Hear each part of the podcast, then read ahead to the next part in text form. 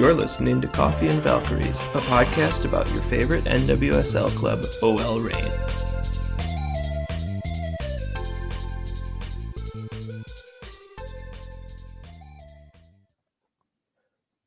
We are here with OL Reign goalkeeper Karen Bardsley. Hi, everyone. Welcome to the Pacific Northwest, Karen. How are you doing today? Oh, thanks. Um, great, thank you. Um, had a great day of training with the girls. Um, and yeah, I'm really loving it up here. Um, Seattle's beautiful, um, where I'm living at the moment. Uh, also an undisclosed location is also beautiful. Um, so yeah, I feel really, really blessed uh, to be a part of a a really friendly, great group of people, and in a in a beautiful part of the world. So the biggest question I think uh, most OL Reign fans have right uh, off the jump is how did the uh, loan move uh, come about?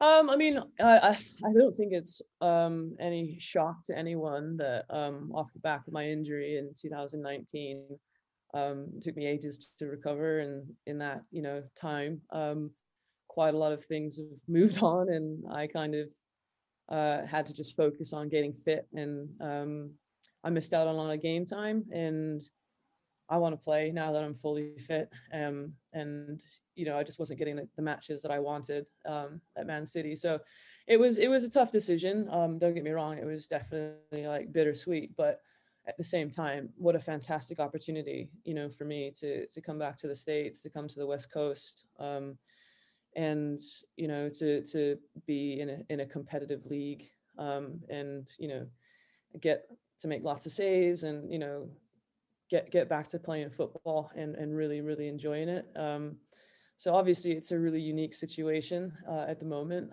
but um, to be honest it works out really really well for me contractually. Um, so yeah it's it's a it's a great opportunity just to get back and uh, fall back in love with football. And did you um, karen talk to anybody um, when you were thinking about OL Reign? Is there anyone you consulted with just to get to know the team a little bit better?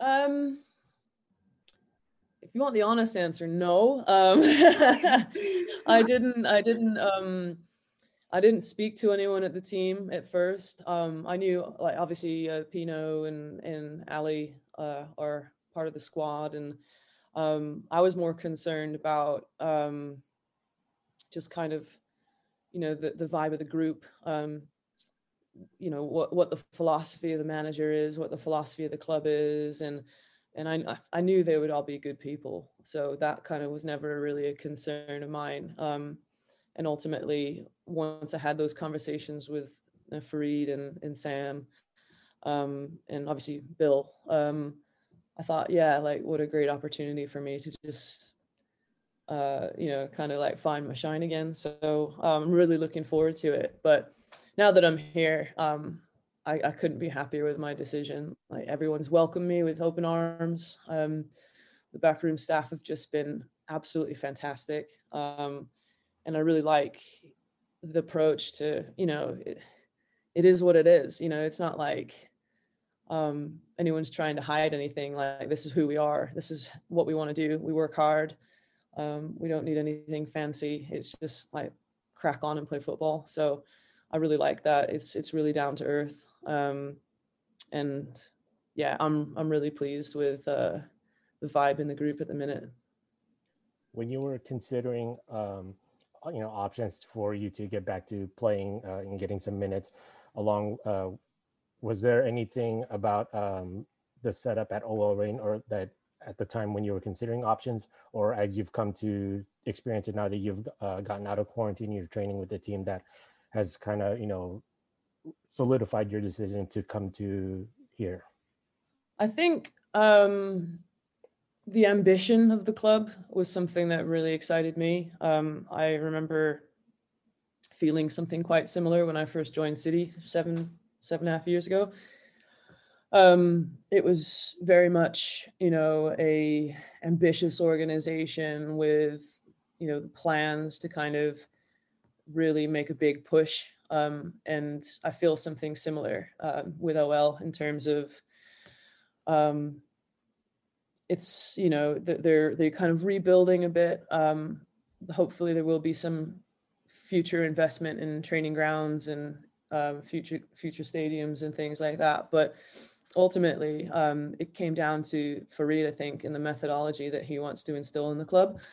And I think, um, obviously, with his previous success at, at Lyon, um, you know, he knows his stuff. So um, I think it's going to take a bit of time to see the impact, but to be a part of it, even just a small part, um, is something really important to me. And uh, to contribute where I can on and off the pitch um, is something that's exciting to me. I think from a more holistic perspective, other than just just football. So um, that was something that that really excited me. And I said, like, I just want to be challenged. You know, whether it's in goal or you know whether I can just get more sessions or or whatever it is. You know, I just want to um, have the coaching staff push me and have the players push me and um, just be a badass. I'm going to ask you a question to take that's going to take you like way, way, way back. We're talking about the present now, but um, can you just talk a little bit about what your path to becoming a pro soccer player looked like? Sure. Um, I think like most American kids, um, it's it's probably pretty similar um, up to an extent. Um, and I've not been able to say that for a while. Like with doing interviews in in England, it's obviously like a very different path. But uh, yeah, I started um, playing AYSO all those ages ago. Um, I signed up outside like a local Albertsons, um, and yeah, it was actually after I started playing softball as well. Um, I was I was all right at it, but I hated it. I just thought it was so boring. So apologies to all you softball people out there. But um, yeah, like football for me was something that my dad had a lot of interest in. Um, my family, my my granddad used to ring all the time and you know just talk football. Um, and so I got the chance to take it up. Um, I just loved being active and like running about. So um, I played in goal, but like I much preferred, you know, playing on the wing or in the midfield. So, um, but yeah, eventually I went through the age groups and then got selected for like the spring select. And then um, we went to a few travel tournaments and then I got picked up by the Chino Hills Nightmares, our local club team. Um, and I think we had started out just like at the bottom of the, the, the league table or even what would you call it? I think it was like bronze at the at that time. So we had to kind of work our way up by playing loads of games and winning. So got all the way up to gold, and then I think when you get to a certain age, you can play in the elite flight or whatever it is. But yeah, went through that. Went to Upland Celtic at 12 or 13.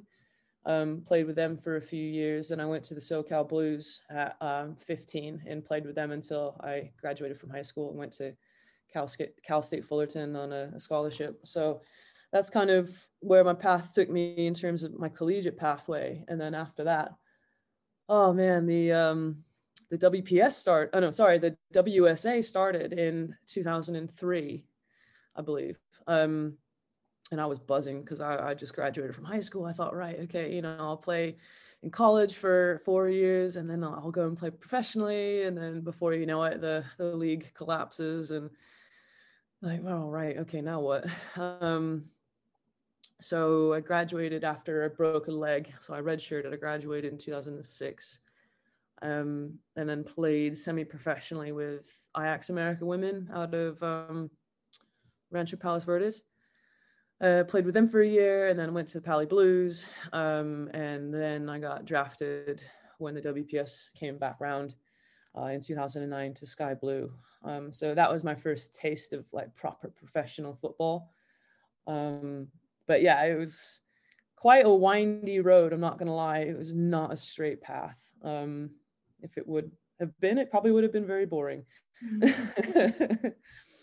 you just mentioned that when you were younger, you didn't want to play goalkeeper. You like to run around. When when did like goalkeeper become your position? Well, I mean, I have to be honest. I was very good at it from a very young age, probably because I was the only one that didn't mind like getting in the way and diving and you know throwing myself around um so yeah i liked it because i got to do something like unique and i was the only one that could like handle the ball but at the same time i just had far too much energy just to be standing there you know um so i i would say i didn't really kind of like settle into it until i was probably about 12 11 or 12 sorry um and then it just kind of found me like I think you just kind of get thrown into different positions sometimes and you're like, oh God, I'm way better at that than I am at the other one. So I'll just stick with this and then see where it takes me. And here we are 30 some odd years later. well, as someone who got thrown into goalkeeper around that age, who like screamed when the ball came over half field, I appreciate your mentality a lot more. Did you make lots of like little neck uh, headdresses and stuff out of the flowers around you? No, I liked. I wanted to run, so yeah. I, I, I, was like, the ball would get near half, and I would just freak out, like it's too close. It's too close. oh, the pressure. Kind of jumping back a little bit to WPS, like you spent a couple years in the WPS before that league collapsed, and then went to Sweden for I think a year, and then to England, and now back to the United States, and all through this time, like all of the women's leagues around the world have kind of been going through this twisting, topsy turvy development process too. Like, what's kind of been your impression of experiencing that firsthand as a pro and kind of seeing how it's progressing?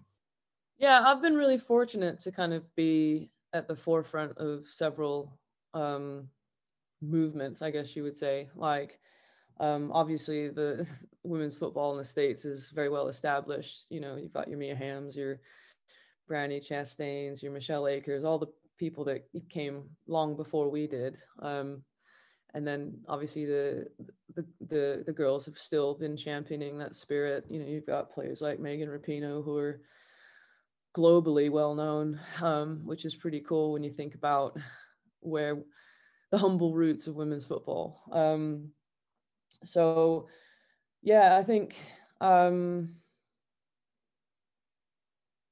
I was, I think I was in a bit of a bubble, to be honest. Um, when I was younger, um, I didn't really know what the game was like um, anywhere else. Uh, and so by kind of going and experiencing these other leagues, um, you get to learn a lot from other people, other coaches, and their philosophy and their approach to football. So that was something that was really eye opening to me. Um, and I realized that there were a lot of real basic things that I missed out on. Um, not through any, any fault of anyone, um, but simple techniques um, that coaches just probably uh, either didn't know at all or didn't have the capability to to teach. Um, because I mean, a lot of them are, are parents. You know, that you start out at that age and you probably don't learn back foot receive or anything like that you know checking shoulders i guess eh,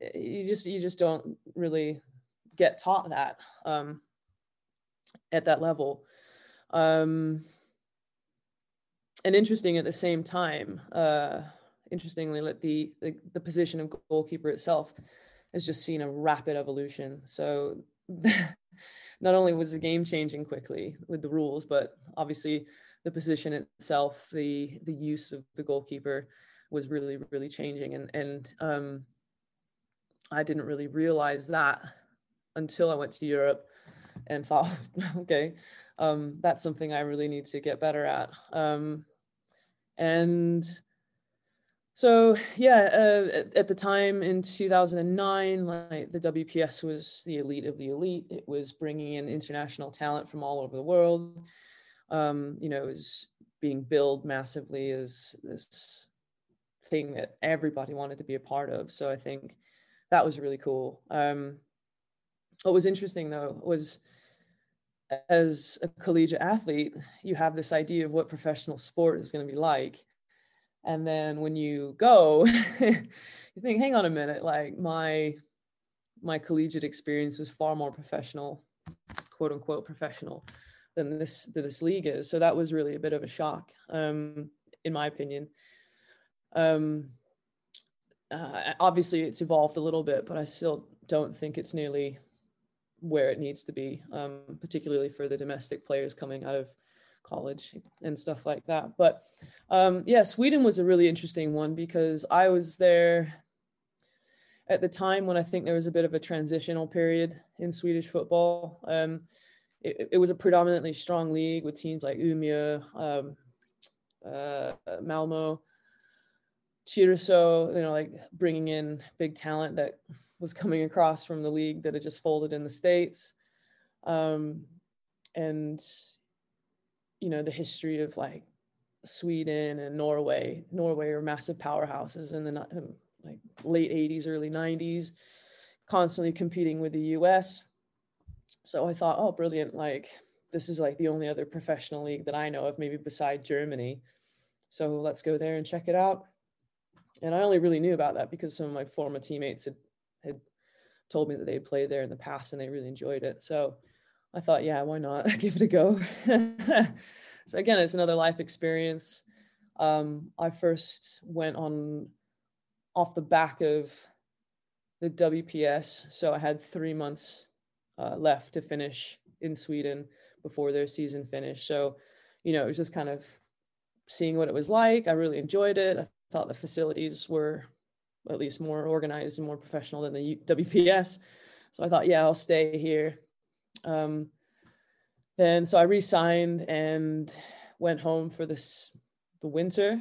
Um, and in that period, without my knowing, uh, they had hired a new coach, got rid of several people, and I showed up and was told, "Hey, come and meet the new team." Come meet your new manager and i was like what you what are you on about? What do you mean a new manager? So that was a bit of a shock. Um needless to say that was the last season i spent there. And then uh, yeah i moved to to england um and i started out at lincoln. And this was quite interesting because lincoln had this i mean who wants i've never heard of it before. I was just kind of going off the reputation of a few of my teammates. Um a few things that they had told me. They said, "Oh yeah, you know this club, they're really ambitious." Excuse me, they're really ambitious. Um, they really want to do things properly. Um, they're going to go fully professional, and I'm like, "Oh, brilliant! This sounds great." And it was just, pardon my French, but the biggest shit show. Um, you know, it, it was just not what it was billed to be. So it was really, really frustrating.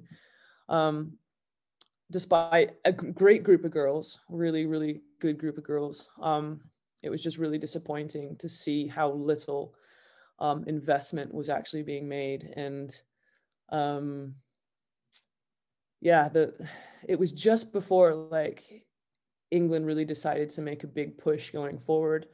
And to be honest, it was probably because we really sucked at the Euros in 2013.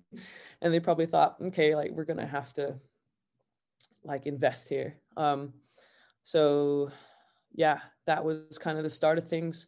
Went to Man City the next season and just really felt like I personally just kicked off from there. Um, just learned a lot, grew a lot. Um, just exposed to lots of new thoughts, new ideas about just how to play football, really understanding the um, minute details, the fine details. Um, and then just the methodology itself. And you know it really challenged me um, in terms of growing my confidence with the ball at my feet but also just like being brave to to put yourself under pressure like that. Um, but then you also know that your teammates are there to kind of help you out of it and it's something that the club really believes in. So um, ultimately being in being at city for seven seven and a half seasons was just just a really cool experience because I got to see it from the, the women's team, uh, the rebranding, the inception, if you will, of this new program. And it started out as, you know, five professional footballers um, who were fortunate enough to train at Platt Lane, um, their little academy. Um, and then we'd, so we trained there probably like every day. And then on a Tuesday and Friday night, we train at this local college um, at like seven to nine at night, you know, freezing Manchester winters. Um, so everyone else could come to training that was working during the day. So um, that was really tough, to be honest. It was. It, was really really frustrating because like the sessions during the day were so great they were so zippy and like really felt like I was improving and then like the stuff at night was just miserable because it was just horrible weather. Um but yeah you learn to kind of put up with it for a bit um and then got to a point where we thought come on like this isn't exactly what we signed up for. So um the club decided to take us under the academy umbrella.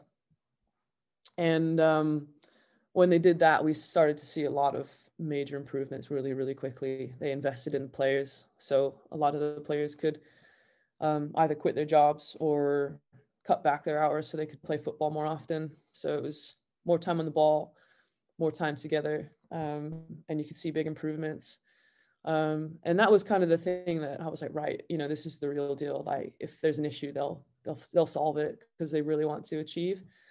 Um, you know, the first year, um, the CEO came to a few of our games, you know, so we thought, right, like they they are taking an interest in what we're doing, um, and it, was it was cool because like obviously like Arsenal had really been paving the way for a long time, and then Liverpool had had made a bit of a a breakthrough for a few seasons, and then obviously like Chelsea kind of reinvested and you just really started to see like everyone like kind of trying to push the bar a bit more. And i thought that was really cool but um what i what i feel like i'm seeing now is rather than just like one club or what two clubs kind of like trying to push the bar now there's like four clubs. And in a few years maybe there'll be six clubs. In a few years there'll be probably like eight clubs. And hopefully that um gap that disparity you know closes a bit more. But at the minute um as some of the results have shown like there are several teams that have bogey teams you know there are um, historically difficult teams to play against. Um, but to me the the level of the football that's being played is is what really sets it apart. Um, even teams that necessarily don't have the same sorts of budgets still have very technical players or they have a very good tactical understanding.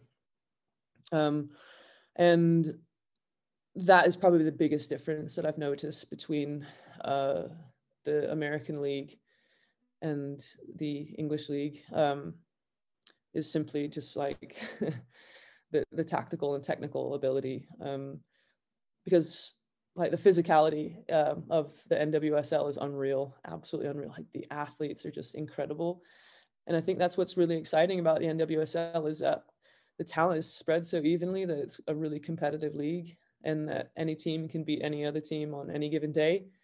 Um, I really like that. Um, so that's kind of what I'm looking forward to most. But hopefully, with the continued um,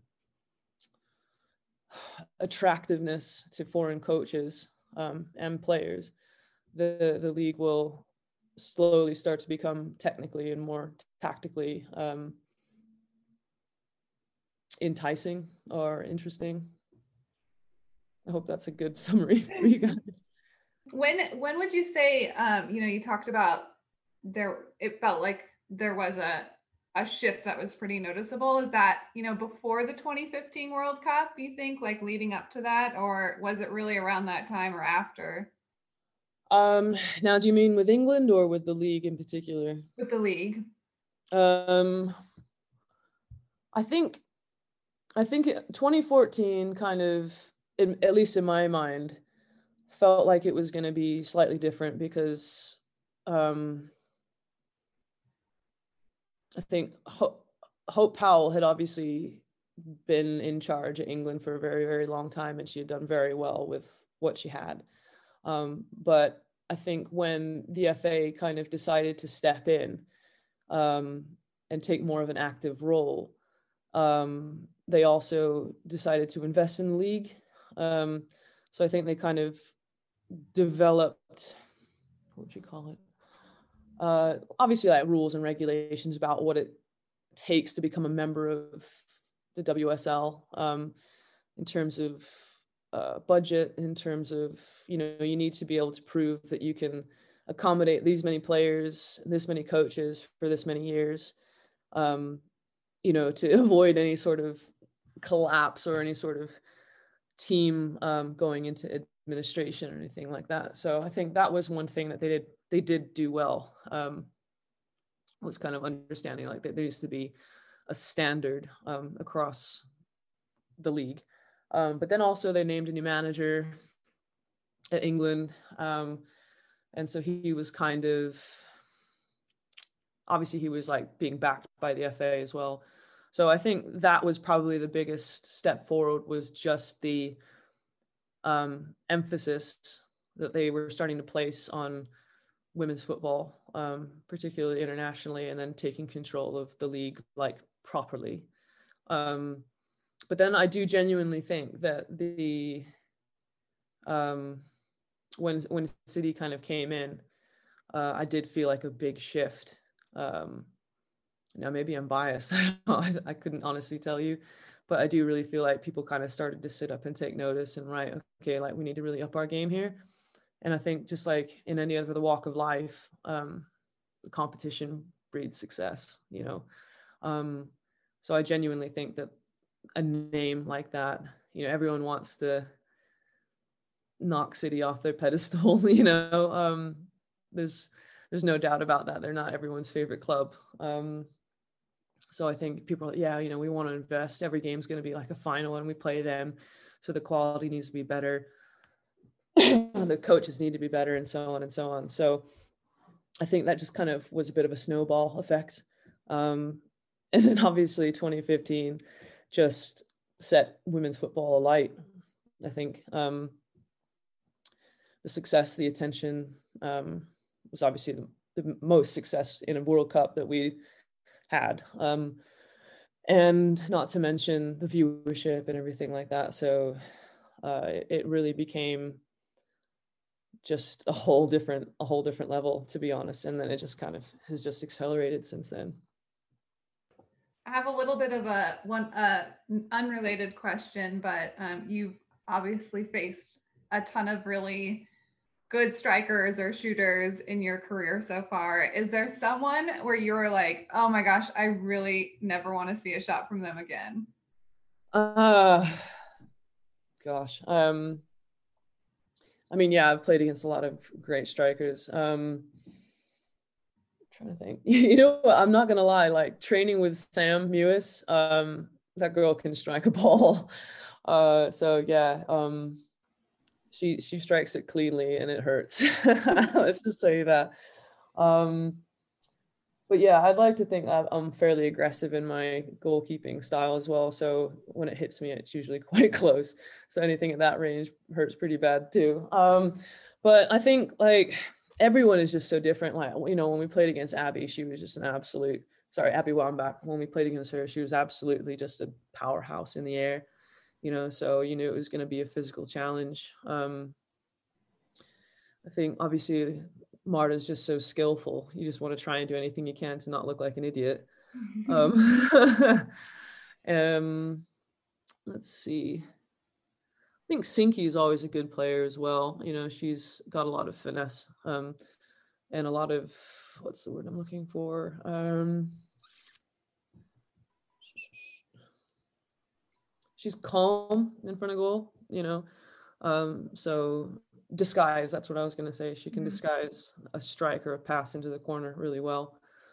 Um, Kelly Smith was always, God, I think to be fair, she might be one of the top ones. It wasn't because of the velocity, it was because she was aware of situations. You know, again, she could, if you weren't paying attention, she could lob you from midfield, you know, um, one of those types of things, or she could take a quick snapshot because she didn't have much backlift and her left foot was wicked, you know. Um, so little things like that. Um, Tobin's another one. It just makes you look silly if you let her. um so yeah there's there's a lot of really great talent out there um Ellen is getting is- lobbed for a goalkeeper like getting nutmeg for a field player like what is the uh, worst thing i don't i don't know i i don't know um I, I couldn't i couldn't tell you that because i don't as an outfield player i always just think getting meg is kind of funny i don't think like you don't concede a goal. Do you know what I mean? Um, getting lobbed, just like, yeah, it, it, it's especially when you're tall. It's just like, come on, man. it, it, does. It really. It, it does suck. You know, like if you if you get your timing wrong, you know, everyone's just like, oh, you need a step ladder, rah rah rah. You know, like you just get a lot of stick. Um, but yeah, at the end of the day, the, the game is set up essentially for us to fail as a goalkeeper. Is there any is there anyone in the NWSL right now that you're looking forward to uh, you know hopefully facing them in a one-on-one based on just uh, reputation or like what you've seen on on highlight reels i mean uh, just because i'm a bit a bias i think it would just be fun to kind of see rachel daly again you know and just as I know she always like um, takes pretty um, cracking shots like um, at training and stuff like that. I mean, she's hit a few top bins in uh, small city games in England a few times against me. I'm just like, um, you know, she she goes all beast mode, right? Mm. But um, let's see. To be honest, I mean, no one, no one like really jumps out at me. I'm just so excited just to play. like I'll I just I just want to just I don't mind. I don't mind. I, it's not kind of how I really think. It's just like right, just let's, let's play and make some saves. To be honest. Sorry, that's kind of a boring answer. no, there's no such thing. No, it's not a boring answer. Uh, we have some, well, all these questions have been fun, but we have some fun ones, even more fun ones coming up. Um, but one thing we haven't really talked about is you're you're born in California. Yeah. Um, I think both of your parents are from England. That's right. Yeah, that's right. Uh, did you? Was it a hard decision to choose England uh, the international stage, or from day one? No, not for me. Um, the best way I can put it, and I know this isn't going to make sense to everyone, but the best way I can put it is I grew up in an English household in Southern California. You know, everything we did was, you know, very traditional and in the sense of growing up in England, you know, all the customs. Um, I'm sure tea jumps to lots of people's minds, but we had plenty of the, the uh, cups of those and tea bags everywhere. Um, but yeah, like like I said, um, my dad would watch football as much as he could. Um, my granddad, like it's every time you rang, he, all he and my dad would talk about was football. Um, and then obviously, as soon as I kind of got into it, like I was just inundated with kit from from my favorite team, from my favorite goalkeeper. All I wanted to do was emulate the saves I saw on TV with Peter Schmeichel, and um, you know, I was I was obsessed with Eric Cantona. So I used to flip my collar all the time, and all those things. So, um, God, yeah, I don't know. It was, it was never. I mean, I, I, I was taken in for a few under 21 camps, I think, of the U.S. Um, but it, this is gonna sound terrible, but it just never meant the same thing to me because my family was English. I was representing each and every one of my family members. Um, it just meant so much to me. Uh, and one of the most special memories, I think, was when I got my first senior call up. Um, we played Australia in at Burnley at Turf Moor, and my granddad was there with my auntie and my uncle, and um, that was the first time and potentially the last time that he got to see me in an England kit. So that was that was just really meaningful because obviously it meant so much to him and stuff like that. So those are the types of things that I think are more meaningful. Um, and that that particular thing is is what really drove me. Um, uh, so according to your Wikipedia article, says your family connections uh, with England are through the town of uh, Stockport. Have yeah. you been there? And if you were to write like a tourist guide about Stockport, could like what would you recommend to somebody visiting Stockport? yeah don't go. Um yeah don't go. Uh why would you go to stockport?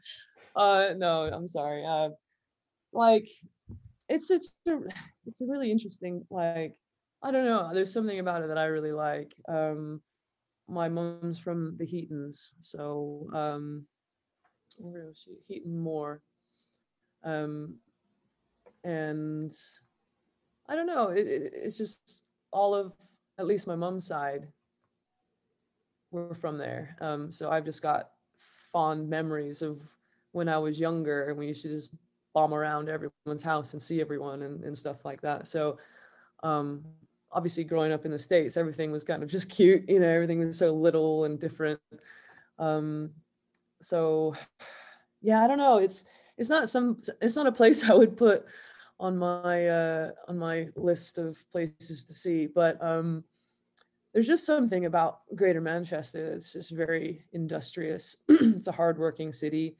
Um, you know, it's it's it's it's kind of like been built up around the Industrial Revolution, so it, it's it's very very different from a lot of places in America. Um, and so there is a bit of a charm, in my opinion, about it that way. But um, there there are some really cool little like it's, it's, it's growing like a cafe type culture obviously before covid and everything like there was some cool coffee shops some really great little restaurants popping up um, and like some quirky little market halls and things like that were just pretty cool but um, yeah to be most to be honest i, I live in uh, just outside the city center so i don't get to to stockport much these days but um, i've got lots of fond memories of running around local parks um, doing uh, Don Scott sessions and things like that and getting chased by dogs. So yeah, good times. I'm just looking forward to this episode going uh, out in the public airwaves, and then no, I'm not. Later, we, we get we like get a sternly worded get... letter from the Stockport Tourist Council saying uh, taking umbrage to to your testimonial about don't go. Oh, it's yeah, you know, if look, okay, do, do me a favor, and maybe this will add some perspective. Go on Wikipedia and write Gorton, and and you'll probably know why you don't want to go there. it's um, yeah, that's not too far from where I live, so. okay. But yeah, as uh, Susie alluded to earlier, we do have a series of uh, more fun uh, questions. Like some of these questions we've asked uh, your uh, your other uh, OL, OL Reign uh, teammates over the course of the years. All and right. um, we've had uh, some fun uh, responses uh, to a lot of them. So I'm just gonna go ahead with the first one that always seems that seems to have divided the locker room over the years. Uh, where do you, Karen, stand on pineapple on pizza? Oh yeah, absolutely. I like a sweet and savory. Nice. That one's about 50 50 in the locker room, which is alluded to. Yeah. And some strong opinions on both sides. Really? Mm-hmm. Yes. I, I would say I'm kind of in the middle. Like I could live with it or without it, but I don't hate it. yeah. Um, on the side of like completely loving it, uh, Bethany Balcer completely loves it. on the completely hates it is uh, Jess Fishlock. Oh my, well, that makes sense. Yeah. really sounds like a Welsh type specialty, but oh, that's great. Uh, next question. Um, okay, if a movie were to be made about your life, who would you want to play you? God. Um, yeah. Um, I'm just I, I, think I'm gonna stick with one of my original answers that I spoke to you guys about before the uh, the show started. But um, I'm just so unique that I just don't think anyone could do it right other than me. that is a um, completely valid answer. You're the first one to actually say that. Uh, that because uh, everyone else has named you know a famous actress so and so, but you're the first one to say no. I'm just I'm gonna play myself. I think I'd be all right. Oh, you know, I'd be a decent actress no um i really haven't got a clue and to be honest i feel like every female actress at the minute all their names are eluding me so i don't know like i guess maybe natalie portman because she's like into football i don't know but maybe she's a bit too small to play me. That's what cgi is for. Right right just low camera angles it works for tom cruise. Exactly God, I'm gonna get like stick from every angle now, aren't I? we hear from like Tom Cruise's lawyer. Gosh. Susie, do you want to ask some of the questions or am I? Sure, I'll So- go next. Uh, we did a little extra research on you and learned Mm-hmm. you were quite a javelin thrower. Do you remember the furthest you've thrown it? First, I'd like to say don't believe everything you read on the internet. Um, secondly, I was a javelin thrower. Um, I don't remember how far I threw it, but at the time, I do remember that it was a school record, which was really random. But yeah, it, it in comparison to like top javelin throws, it was probably crap. but uh, it was certainly fun because I got to spend an extra season with uh, some of my best friends. Um, so I decided to do that after I got my red shirt year. Did you run any thing any no, no, I'm not. I'm not fast, and um, after I broke both my legs, they were not good for high jumping repetitively on. So I thought, oh, I'll just throw stuff. uh, we also maybe the, the internet has lied, but I don't think so about this one either. Um, you're serial fan, is that true? uh, I mean, I sure. I mean, Opinion? I don't know many Um, people that don't like cereal, but yeah, have- okay. You could only have one brand for the rest of your life. Which brand of cereal would you choose? Oh man. Well, I like Special K um, with red berries, to be specific. Yeah. Um, but that's kind of boring and it's very like adulty. Um, so if I had to pick like more of like a, a childish cereal, it would probably anything with marshmallows in it. So was it like Lucky Charms or stuff like that? Yeah. Got to get you a Special K endorsement though. Well, I think it'd be great. Yeah, just add a B on there and you're set. So I've actually got a big box over there. I'm just like looking at it like, oh God, put it away. Come on, Kellogg's. The cereal question was inspired from a clip that we saw on um, Manchester City's YouTube page, where one of the questions was asking you uh, about like your three favorite cereal brands. Oh right, okay, yeah. Um, I hope I answered Special K as one of them. I probably think didn't. yeah, it's it's my go-to. Just makes me feel good. All right, Karen, if you were in charge of the team's match day playlist, uh, what three songs do you put on there? Um, well, I think, um, oh gosh, it, you gotta know the you gotta know the audience. Um, so I think if it was just me listening to him, it would completely 100% depend on my mood. Mhm. Um, I'm very much like mood driven when it comes to music. So even like a chill song could like really fire me up.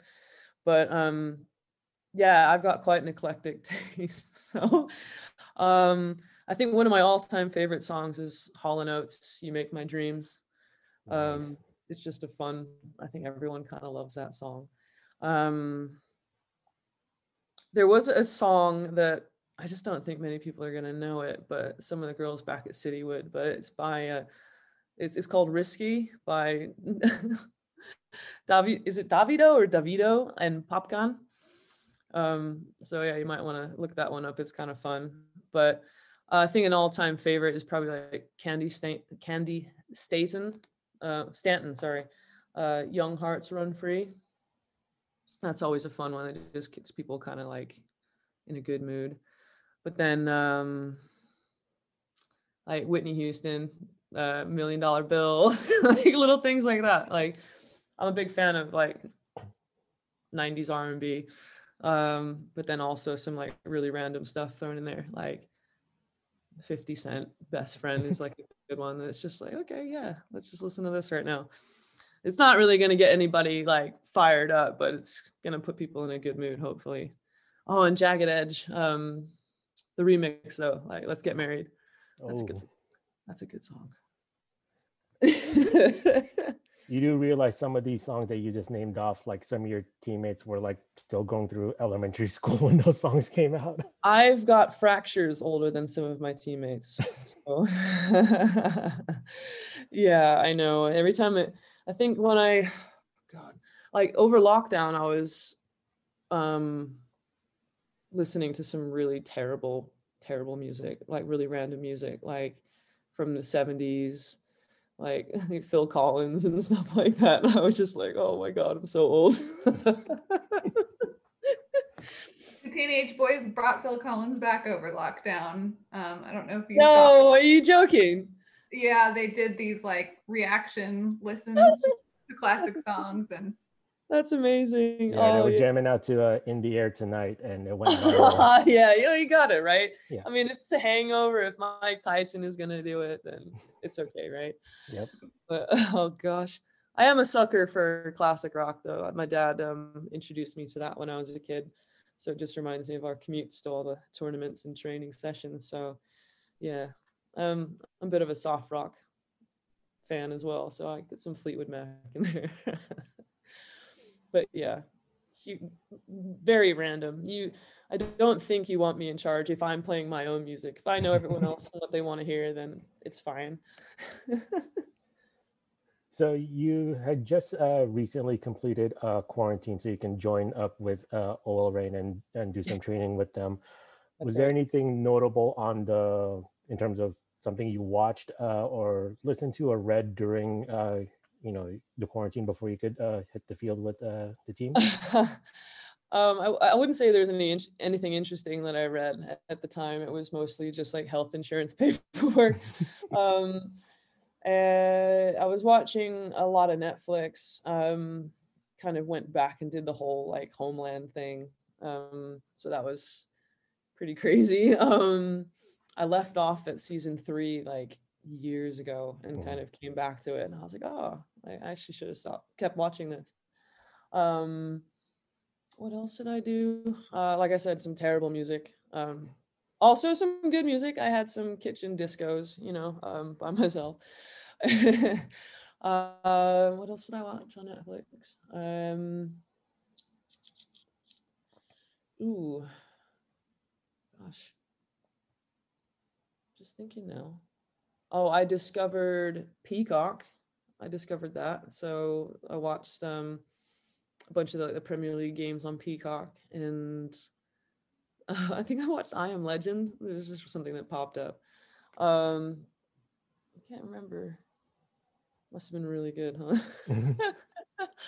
no, it's just a bunch of random stuff. I think I watched like The Conjuring. I just I don't know. I was in a lot of like really strange moods. Um, oh, that was one, the Cecil Hotel one. Do you remember that? Have you heard, did you have you seen that? I have not. Susie's nodding her head. Oh, as, I don't think I've seen it, but I've heard I heard of it. Yeah. watch it it's interesting i mean if you're into that kind of thing if you're not then you're probably like nah but um i do like a bit of a like a docu drama slash documentary type thing um so yeah that's that's pretty interesting i don't want to like tell people too much about it in case they want to watch it but i actually do remember um when this was on in the news as well I totally forgot the name, but we actually did watch watch it. Yeah. And yeah it's like the happening or something at Cecil the something disappearance at Cecil hotel or something Mhm. like that yeah, yeah so that was uh disturbing, but like you can't stop watching. Yeah, exactly, exactly. I'm trying to think of what else is kind of similar. It's like The Handmaid's Tale. Like you can't stop watching it, but you're like, I really shouldn't be. I should not be enjoying this right now. there was one question that we intentionally withheld from you because it's we're treating it as like a surprise trivia question for you, Karen. Um, we're going back into the memories.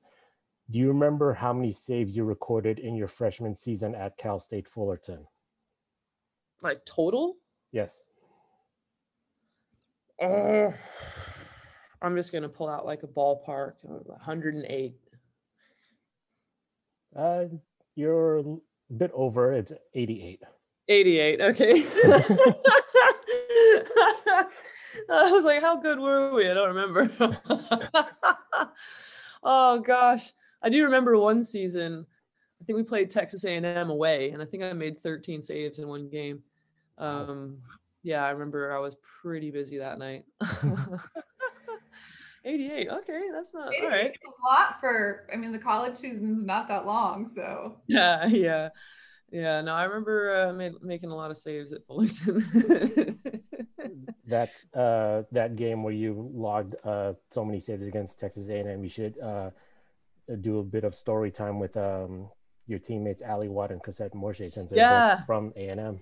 Yeah, that would be interesting actually. Just like see if they they remember like an epic story about them playing some crap team from Orange County.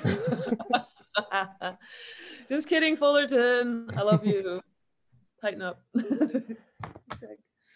And then, Uh, um, most recently, we saw on um, Instagram stories that uh, your there was a, a furry companion with you. Is that your dog?